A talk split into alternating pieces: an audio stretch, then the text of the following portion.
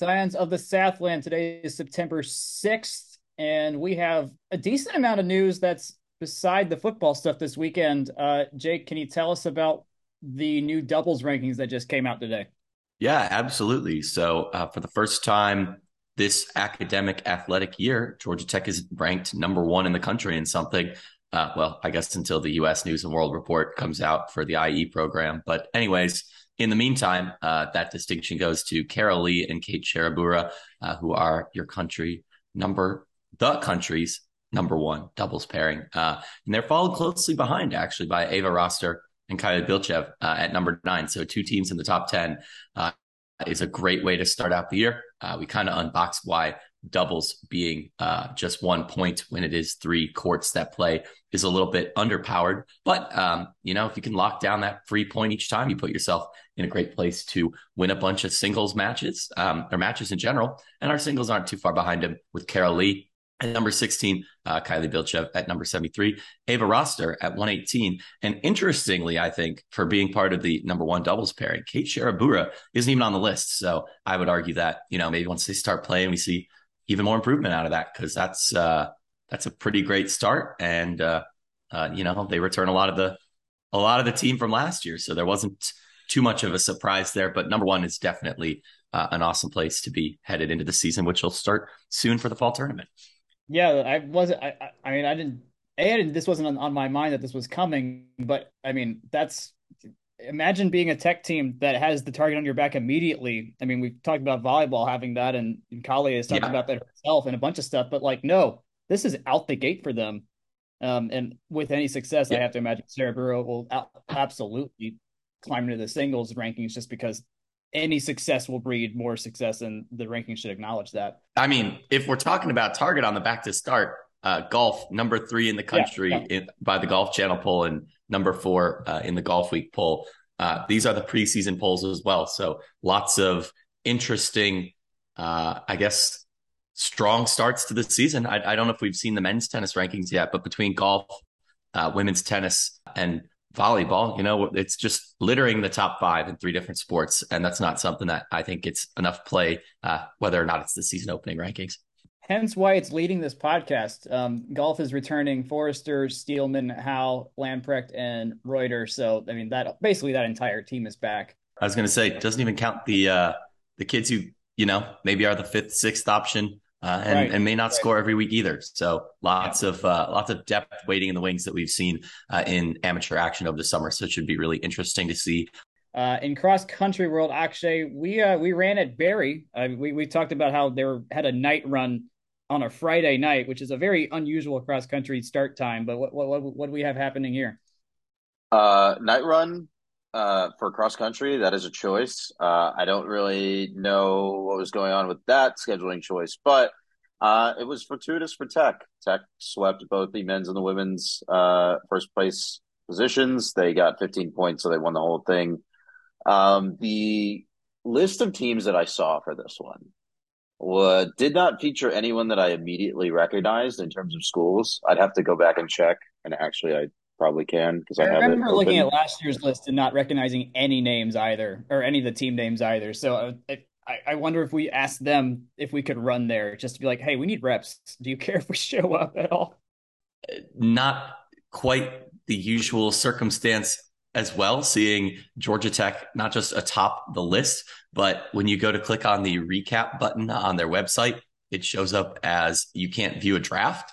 So definitely an interesting all around uh, tournament. But um, anyways, uh, I saw Morehouse on the list, uh, some unattached, and then after that you got Barry and a lot of question marks. So definitely, um, definitely not our normal competition. I think is a political way to put that. I would yeah. say that it looks like Tech is the only. I guess Morehouse might is Morehouse D two because if they are, then Tech is the only D one program on either of these start lists. Uh, and yeah, they're D two. Being as it is, Tech placed one through five in all or in both men's and women's. So I, I don't know if we need to spend too much more time on this one because the the field is not necessarily what we expected it to be, or at least maybe what you might have intuitively expected to be. Um, We'll be back at Barry later this season, um, yeah. but North Alabama's up next in a couple weeks, so we'll, we'll cover that one when we get to it. For the podcast, that's all things tech sports. We make sure to acknowledge all things tech sports as they happen. Um, and speaking of more things that happened, we had Tech volleyball finally got some games in O'Keefe this year. They had their home opener for the GT Invitational, I believe was the name of this set of games.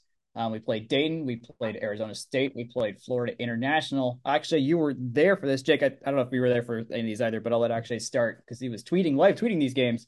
Um, with Dayton, 3 sweep, it seemed pretty normal. That one was interesting. Um, if you go back excuse me, if you go back and look at the plot that I posted on Twitter, which I now have to remind myself of, um, which is where, come on. Uh, I'm to find it later. But if you go back and look at the plot, this game was pretty close uh, in the first set, um, but not so much after that. I think we've seen a common theme with Tech this season where they just don't come out of the gate firing, and it takes some time to really get the engine room going. And I think I said as much on Twitter about that. Um, uh, one thing to note, though, and I also made this joke on Twitter, is that the crowd was in full midseason form. Right, it was a packed house every single game. Um, I think FIU had a little bit of a uh, little bit uh, of uh, attendance drop, but like, okay, I mean, you go from like twelve hundred to eleven hundred it doesn't change the amount of noise that that crowd is projecting. It doesn't change any of the results on the board here. But just to make sure we get through um, all the games here, we talked about the Dayton one, pretty pretty reasonable. Arizona State, I think, is pretty notable. Um, Arizona State played Tech pretty tough in the second set and the third set. The third set they actually won, and they won in a pretty dominating fashion uh, I think almost holding Tech to single digits uh, uh, for a time there, and it was one of the worst sets that I think I'd seen Tech play in a long time, and even worse than the Ole Miss uh, opening season set that we saw them play uh, yeah. over there at Oxford. Um, but I, I think part of the thing, part of the bit there is that it wasn't like Tech was making errors or misplaying passes. It wasn't like fundamental mechanical issues, right? It was balls were just bouncing in a specific direction that just so happened to benefit Arizona State, right? Yeah. Um, and it that immediately, like I've never seen regression back to the mean happen so quickly than I have in that next set because as soon as the set turns over, you have all of the balls bouncing Tech's way um, in yeah. set four, and just Tech just sort of raffle stomped uh, Arizona State in that fourth set to to win. Um, almost held Arizona State to single digits in that last set, but uh, Arizona or ask, the Sun Devils. Yeah, go for well, it. You want to ask about that game though? Like, uh, momentum's a thing that gets talked about a lot, and like, and whether it's real or not in sports. And I've always felt like in volleyball, that's where you can kind of feel it a lot because you have the fact someone can get on a serving roll. Uh, mm-hmm. And just really feel like okay, this is like they've got a couple points in them for sure pending long rallies or something like that. Tennis kind of has a, a, similar thing as well. Um, I mean, did it feel like in that moment where Tech went from just not scoring to then doing nothing but scoring? Like, did it feel like like Arizona State was on the back foot as much as you possibly could be in that kind of setting? I think they were, but I I, I think uh so I'm not a, I'll preface this with I'm not necessarily a believer in momentum, but I do understand what you mean by when you're saying, okay, that serving, that keeping the consistent ser- like, or conserve yeah. is important. Um, the way that I saw it is that Arizona State mechanically was getting uh, wasn't doing anything special, but where they were getting lucky on random chance on balls falling in uh, in the exact place they wanted to put them, et cetera, et cetera. Not getting finding open patches of court, et cetera, in that third set, and then in the Ford set, it's not that Tech was doing anything different, but balls started bouncing their way. So, but and on top of that, Arizona State started making mechanical mistakes. Right, passes weren't being passes weren't being completed. Um, they weren't in the right position to receive balls. So, I, I think more than momentum, it's just you you like you got to get lucky on some of your positioning uh, when you're dealing with a ball that bounces in the air, uh, bounces and bounces in the air. Um, and Arizona State went from being in the right places and putting the ball in the right places to not being in the right places and not putting the ball in the right place. So, yeah, um, really and, wild swinging statistically there. Yeah. So we got that we got that set one three one, and we played Florida International, won that 3-0. Not a huge deal there. Um, Florida International kept it close, uh, but it, that it still was a pretty classic Tech game. Jake, did we shift in the rankings at all? No, sir. Uh, still in the top five, still number five, but uh, I think we might be in for a little bit more potential movement coming up this weekend. We definitely are. We uh, Julia Bergmann was named ACC Player of the Week a second for the second straight week. At this point, I'm gonna. I think we should start having MVP chance. I don't know if they give that award out. I'm forgetting, but uh, Julie is in the running for number one volleyball player in the country right now, and there's no stopping her. Um, but yes, this week we have two games at home. We have at num- number 10 BYU coming on Thursday. It is on the 8th. is a 7 o'clock game. And then a two day hiatus. There's uh it's it's basically another like multi-team round robin sort of situation this weekend. I forgot this one's called what the it, I think this is the Georgia Tech Classic is what they're naming this one. Um, you just got to find a way to name these things. Uh, but on Sunday we play Ohio State at 1 p.m. in a rematch of the Sweet 16 matchup that got the Jackets to the Elite Eight before they lost to Louisville. Um, also at this point, Bergmann, most followed volleyball player on Instagram. Granted, she's got three different countries. She's basically roping in between Germany, Brazil, and the United States. So, yeah, got some advantages there in terms of social media. Um, I did see the entire volleyball team in the same row in the section next to me at the football game, which we'll get into after our little break here. And taking a short break before we move on to football, it is our weekly trip down the Section 103 lane, our podcast business. Uh, this week, our feature design is ATL apparel. That's because Saturday at uh, Bobby Dodd Stadium is ATL day. Uh, so for that 7 p.m. kick under the lights, how better to celebrate than with an ATL shirt? And the only place to get it for some reason, don't know why, but for some reason, uh, is section103.com. Uh, it's very soft. It's very quality. Uh, I am almost always wearing a Section 103 shirt when we podcast and also whenever it comes out of the wash because I always want to be wearing Section 103. Great friends to the site. Uh, and today only, as this drops, uh, well, I guess yesterday and today only, uh, when this podcast drops, is 404 off all ATL apparel. So again, uh, be in theme for this weekend's game. Again, that's 7 p.m. for ATL day and free shipping over 70 bucks as per usual. That being said, you can also find them, like we said, uh, not only at section103.com, but also uh, at section 103 on Twitter uh, for more news about deals and new shirts and the interactive polls that they really do um, to engage all of us uh, tech fans. So love working with them and feel free to give them a shout anytime. Jake, we were at this said football game, and because of that, and actually was not, I will let him guide us through that conversation. I'll at least start by saying um, the, I mean, the game kind of went as we expected. I think we all agree on that front. Jack, why don't you tell us about the score? Let's lead with the score before okay. we uh, before we dive into a conversation. When well, so the score was t- forty-one to ten, Clemson uh, at the end. What isn't what you can't see from that is that it was zero zero until about ten minutes into the until with about ten minutes left in the second quarter which meant we did go a full 19 minutes and change without allowing a point, which at that point I was texting friends, I feel like we've already won, knowing that there was a lot of ways there was to still lose. But to get to that point, I felt was memorable, considering my last two games I had been to was at Notre Dame and versus Georgia, where at best I saw us attempt a 45 yard field goal that Jude Kelley had no shot to make. He made one. To t- he made one yesterday, so he's got the leg. He's got more leg than he used to have. Uh, but yeah, no, score wise, um, Clemson beat the spread. It was a 26 and a half point spread, and they, they cleaned that up at the end. I saw it. I saw it as low as 21 and a half. Uh, I I think the live line, or excuse me, the um, the latest line, the closing line was 24 and a half, which uh, I bet someone. 24, I think, is what I saw at the end. Some some friend of ours or some uh, friend of the friend of the desert of ours is probably sweating that one for a little bit. But let's. I, I think a good place to start as I take over the hosting seat from Jack.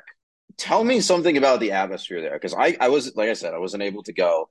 Jake and I had a conversation last year about how the first game of this series felt right? What what was the marketing value or what was the atmospheric value of having a home game that would have been at Bobby Dodd in an NFL stadium for better or for worse? And I think we both came back from that saying meh if I remember correctly.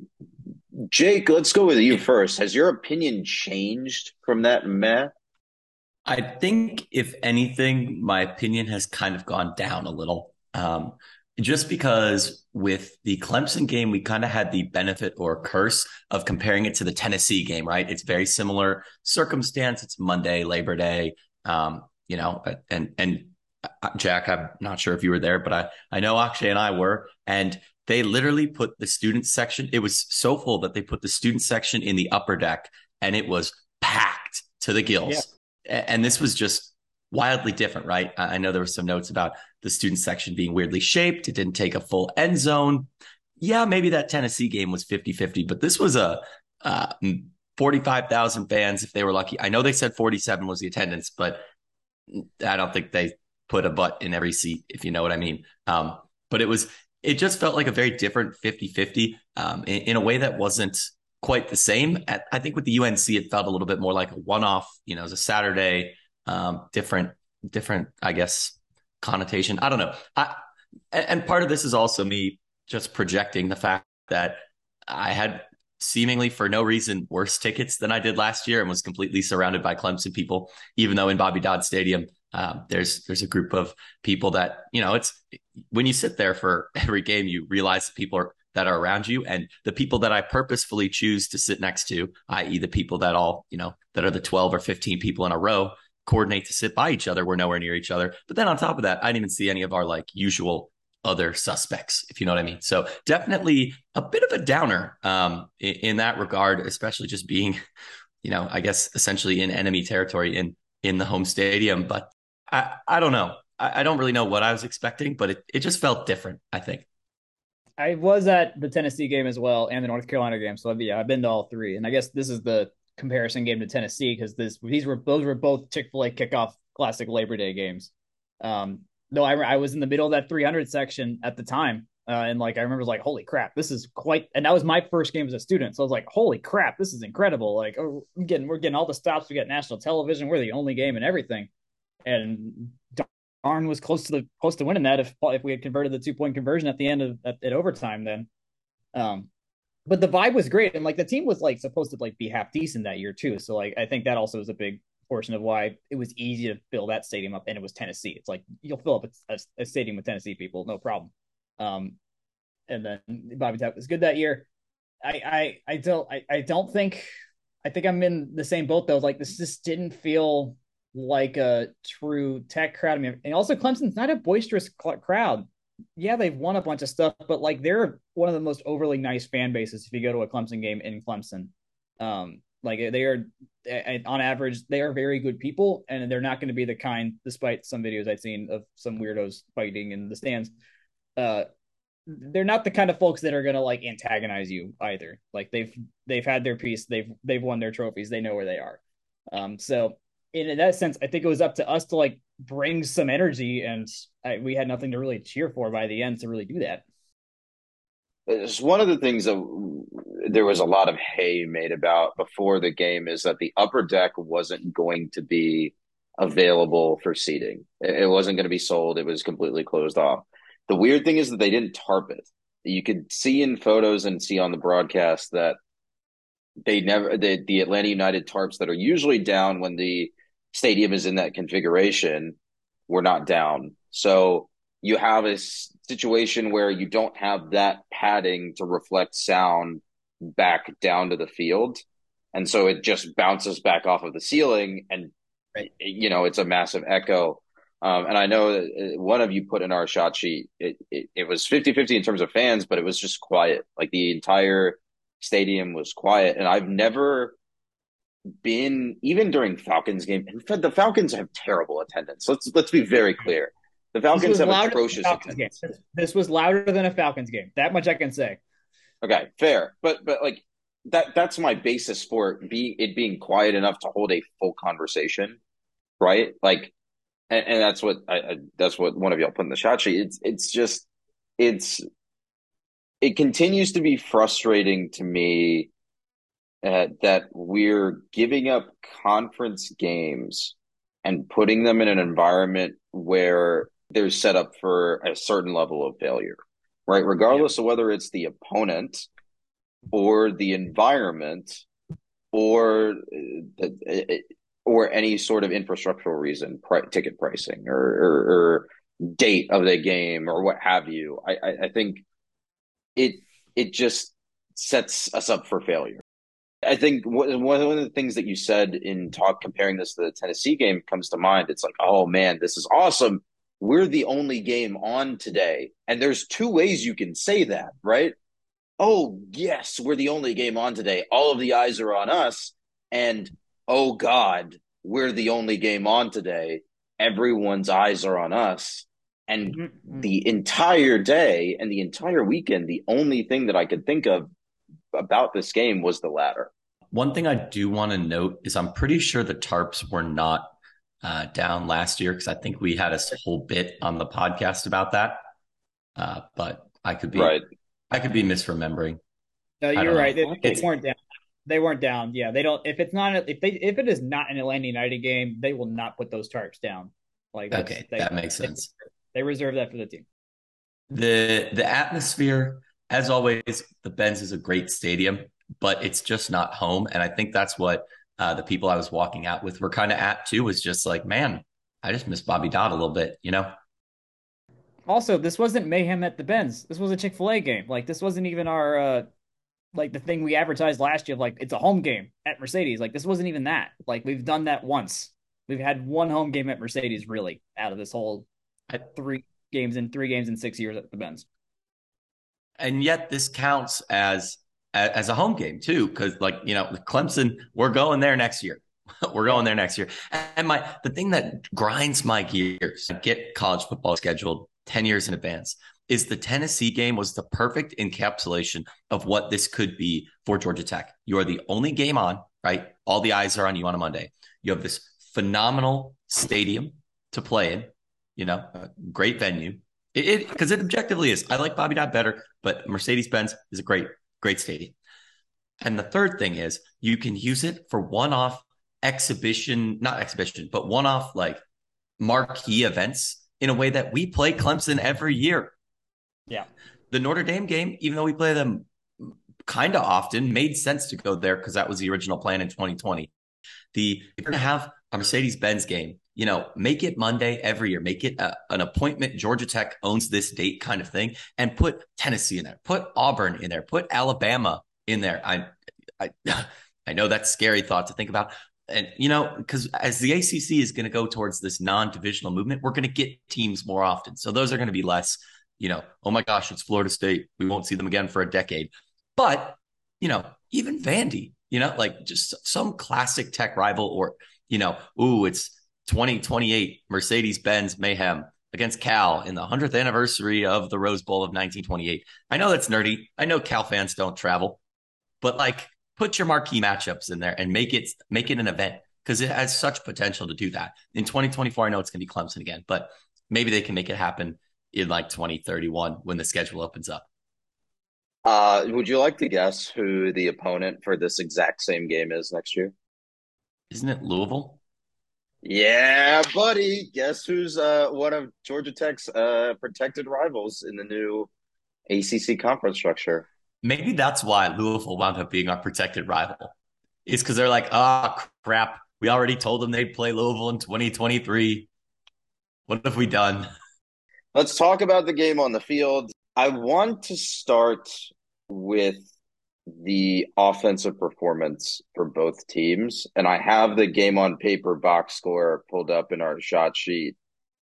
there's a lot of green on the Clemson side, but I'm not particularly convinced of the fact that Clemson runs a tight ship on the offensive side of the ball. I, like I said, I didn't I, I didn't actually get the chance to watch the game. I followed this box score for most of the night. Clemson did not go above positive EPA per play until the like near the end of the third quarter, like when we are firmly talking about garbage time. Um, yards per play for them was 5.47. That's 20th percentile in 2021, or that would have been 20th percentile in 2021. EPA per dropback was 0.22, but that's been juiced by garbage time and Cade Klubnik coming in and all that stuff. DJ Uiagalelei is not the guy. He's he's not the guy. That OL was not, from what I was reading online, that offensive line was getting pushed around in spots by Georgia Tech's defensive line. We'll talk about them in a bit. Um, a lot of these Clemson stats are juiced by garbage time, and one of them that's not even juiced is yards per dropback, on which they only got 6.3 yards per dropback. 29th percentile in the nation in 2021. It was not a good offensive performance for Clemson. And I think we we'll start there and then mosey on along. Jack, I think you have you, you said you had something on this. Yeah, no, the DJ was it was weird just how easy it was to get to to get to get pressure on him early. Like I was mentioning how we just didn't allow a point in that first 19 minutes. Like it was because we got back there. Like we I mean Sims was a pick on the first play. And then the three, and then we have a three and out immediately after that. Like effectively, it was a first down punt, all things considered, um, with how far Sims chucked it. But yeah, no, D- wasn't getting a good. He wasn't getting that many open guys for one, and when he did have some open guys, he was hitting them. Um, but no, we had pressure. They couldn't run up the middle. Like we just had it on lockdown for a while there. Um, and they just didn't have the creativity or the I I, I just don't know what Dabo wanted to do necessarily in that moment, but uh, yeah, they they they they, we, they didn't have any momentum. I mean, not to try to insert it again, but yeah, there was nothing. They weren't showing any promise early at all. The first quarter was just two very rough goes at offense, and defense is able to kind of do whatever they wanted at the start. Uh, and I don't want to say that Tech was any bit particularly better. All right, I see a lot of purple on this chart on the Tech oh. half of it.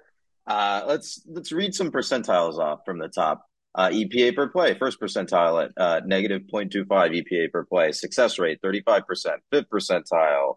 Uh, yards per play, 3.6. Right? Like, it was not a good offensive performance on that side of the ball, but I, I think there are some takeaways there, right? Like, there, there's, if you are looking for nuggets of hope, I think there were a couple. Um, a couple, especially in some of the quick passing game that we saw from from Jeff Sims. Right, he was mm-hmm. able to get like sure the yards per play is is low, the yards per dropback is low, but he got the but you have a offensive line that you know is going to be a work in progress.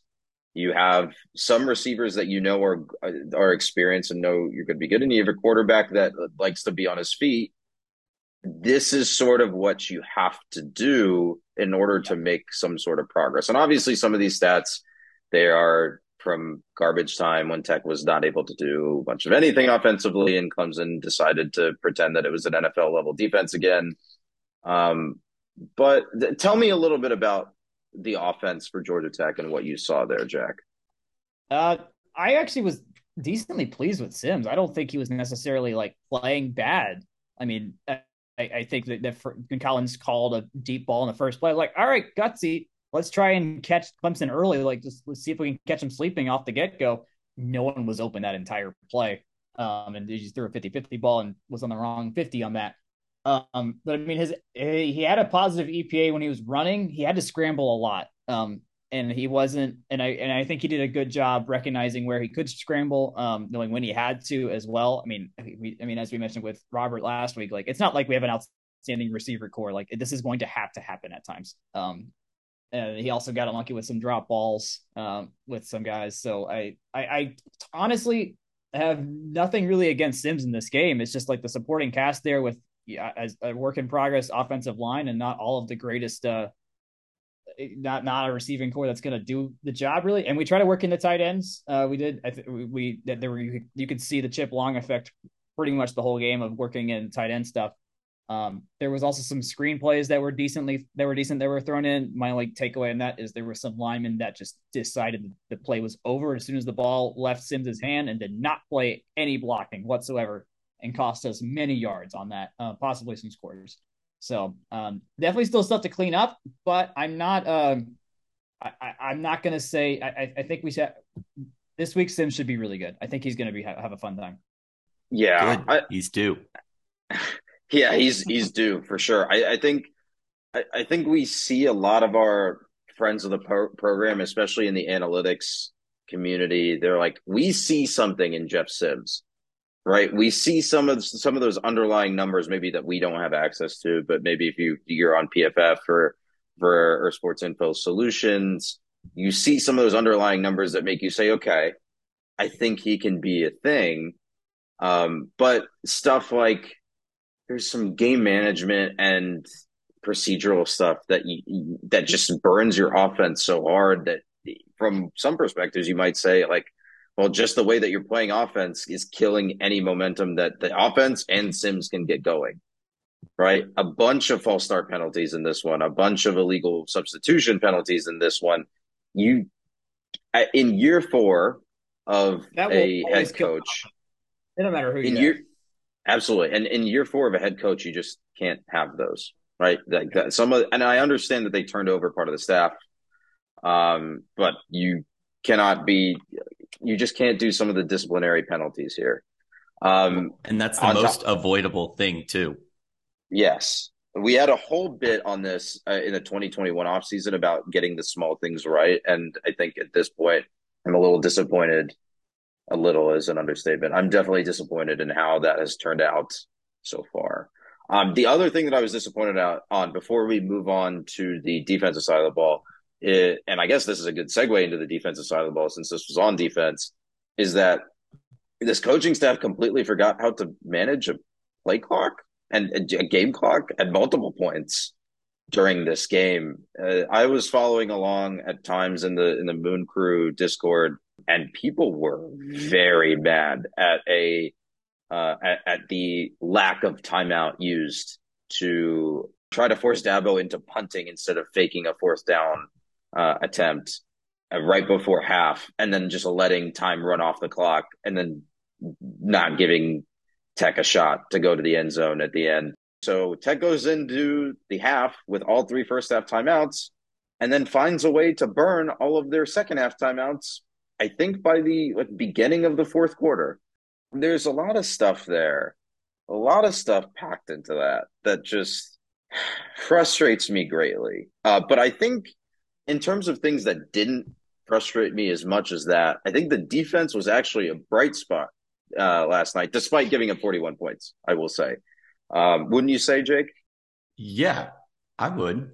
I'm not the classic scheme uh, dude, if you will, but uh, in terms of you know Georgia Tech just creating a, at least a little bit more havoc, it felt like we had five tackles for loss, three sacks, uh, and that's more than Clemson in term in terms of sacks, not in terms of uh, tackles for loss, but um, you know only got out uh, out turnovered forced uh, by one. So I, I, against a top five team, I think that's that's fine. Um, yeah, I, I mean it's it's not the best defense, but I think a lot of us, at least from what I could tell on the internet, from talking from the Rumble seat, um, casual friends who are not as plugged in, um, old staffers of various stripes. It seems like that was everybody's biggest takeaway is, hey, maybe maybe Geoff Collins saying, hey, because that is what he said. He was like, you know what? I was doing too much CEOing of the team, not his exact words. I'm going to lock in and, and do more coaching. If this is him doing more coaching, like I think it's working. It, it, it, looked better at least. The defensive line was pretty stout, and you know, considering a couple of those drives were in garbage time. Uh, and a couple of those t- drives started on what? I think the one after the fumble started on like the five or the 10, something like that. Something very small. It's not like it's it, if you get rid of the outliers, I think the, you know the the meat of the game they they played pretty well. Um, yeah, I, I, mean Clemson had some long drives, but for the most part, uh, we've seen worse, and and I can confidently say that because I saw seventy three to seven with my own eyes, and this was not seventy three to seven. This game was closer than the score indicated, and you know it, it's easy to say, oh, we lost, oh, we lost by 31. Oh, we didn't cover, whatever you know, a, a, big reason we were in the game at all was because the defense did make stops. And, you know, there was a couple times where DJ got lucky. You know, that that shovel pass desperation yeah. on what would have otherwise been a sack, setting up, I think, fourth and really long um, in their own territory, turning into a first down. That that's that's tough. And that's part of the randomness that defines a football game or any game, really. Um, and, and you know, just another like there's a weak targeting call in there too that was also on third down. I think like that's not going to happen every game, especially um, the the randomness of the scoop pass thing. Um, and, and I think a couple of those plays that DJ had to make were because he was getting hands in his face or getting pressured. Um, and, and, you know, a desperation pop pass or the shovel pass you know, it, it, it, means something that they were able to force that in the first place. And maybe I'm trying to be overly optimistic, but um, based on the amount of nodding I've seen from the two of you, I'm going to go with that. Somewhat agreeing with me, maybe. So he, here's the way that I see it. I think it's a combination of I, what I was saying before about Clemson offense being extremely turbo garbage and some level of improvement from this defense as a whole right? I, I, and we talked about this last week when we did our preview. This pass defense was literally last in the country in terms of EPA per dropback allowed. They allowed 0.45 EPA per dropback. Every time that a quarterback dropped back to pass, they added a half point to their overall total, right? If you cannot throw more effectively on on a defense that has not changed structurally all that much, you you're gonna have some problems, right? So that's part of it, and I think it's a, still a testament to the improvement in the offseason of that of that team to to you know make up for some of those mistakes last year and be better especially versus a team that is, has a definite talent advantage, right? I, I think there's much hay to be made about Clemson's positional talent, the wide receiver, quarterback, who's who's the guy who's you know who's who's got the dog in them, who doesn't. But they did the Georgia Tech defense did better than expected in this game. They did not get the door the doors absolutely blown off of them over the top. They kept a lot of things in front of them, and I think there is there there's something to that, right? And I don't feel like I'm being generous. I think there is some nugget in there to build off of. Jack, you you get the final word on this before we move on. Yeah, got to start somewhere. Um, and yeah, I mean, as Jake said, this is not 73 to 7. I was there for that too. And good lordy, was that. I mean, hey, they only played two quarterbacks against us this time instead of four. Uh, so we, we're not getting as blown out as we used to in terms of how bad subs were playing. Like, I, I won't beleaguer that anymore. But uh, yeah, I, I, think we're it's something to build off of. I think I'm really thankful we have Western Carolina now next week to be able to like I think more fully practice. Not that we're not even want to call that game of practice, but more fully try and execute some things that we didn't have last week. Do a lot. I think first and foremost, you have to clean up the dumb the dumb false start penalties. I mean, I that you you're training that in Pee Wee. Like that's just basic football right there. Is don't jump off. Only been saying that they're dumb penalties for four years, by the way. Only four years. I mean that stuff has to you, that has to get cleaned up. There is no team that's going to win consistently and do that. So that, that's I think that's my biggest thing there. Um, is clean that up and see where you go from there. The talent's not a thing that's going to the talent cannot jump as much as cleaning up pre snap penalties can that's and that'll that'll save us a lot of time. That'll save us a lot of yards. Um, and it, hopefully that can turn into something that is maybe if we don't beat Ole Miss, turns into something that's like okay, we at least know we're going to play our best football and not shoot ourselves in the foot before we even start to start a play. Yeah, and just to wrap up that that Western Carolina game that is next Saturday. That is the Georgia Tech home opener. at Bobby Dodd Stadium. That is a 7 p.m. Think it was 7 p.m. kick on ACC Network Extra. Also, probably your RSN. Uh, important note: it is also at the same time as an Atlanta United game at Mercedes-Benz Stadium. That is a weird little quirk about the schedule. I would say both of both of those teams at playing their respective sports about the same quality. Yes, yes. I will be at United instead this weekend, um, instead of Western Carolina for reasons, but also just keep note of that, like when you're going to the stadiums too. Like keep in mind. Oh, it's going to be terrible. Two, keep there is two sets of forty plus thousand people going to stadiums a mile apart. Yeah, traffic yeah, is going to be the Western terrible. Carolina game, so we'll be able to podcast with some modicum of competency next week. So you're welcome, everyone. Thank you. You're welcome, America. Uh, speaking of America, let's move on to a you know a smattering of ACC games along the eastern seaboard of the United States of America in our ACC blind rapid fire tasting men. Let's start at the top on Friday, September 9th. Louisville goes to the bounce house and plays UCF. Jake, you have the first pick. Mm, picking Louisville last week kind of blew up in my face, but I'm going to do it again because I'm a glutton for punishment. So give me the cards. Glutton for punishment is right. Jack. I am taking the old uh, 2017 national champion Golden Knights here. Are they the Golden Knights or just the Knights? I think that they're makes them the, mad. I think they're just the Knights now. They're the Central oh, okay. Florida Golden Knights, as is canon. Uh, Central Florida here favored by six and a half.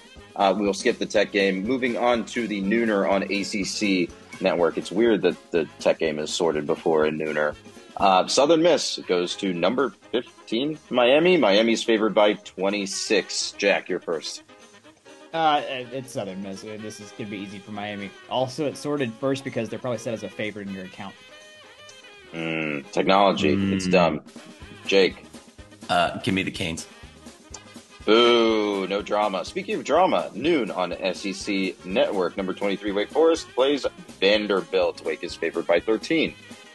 Jake, you're up first. I would say give me the nerds, but that's both of them. I'll take Wake. Jack.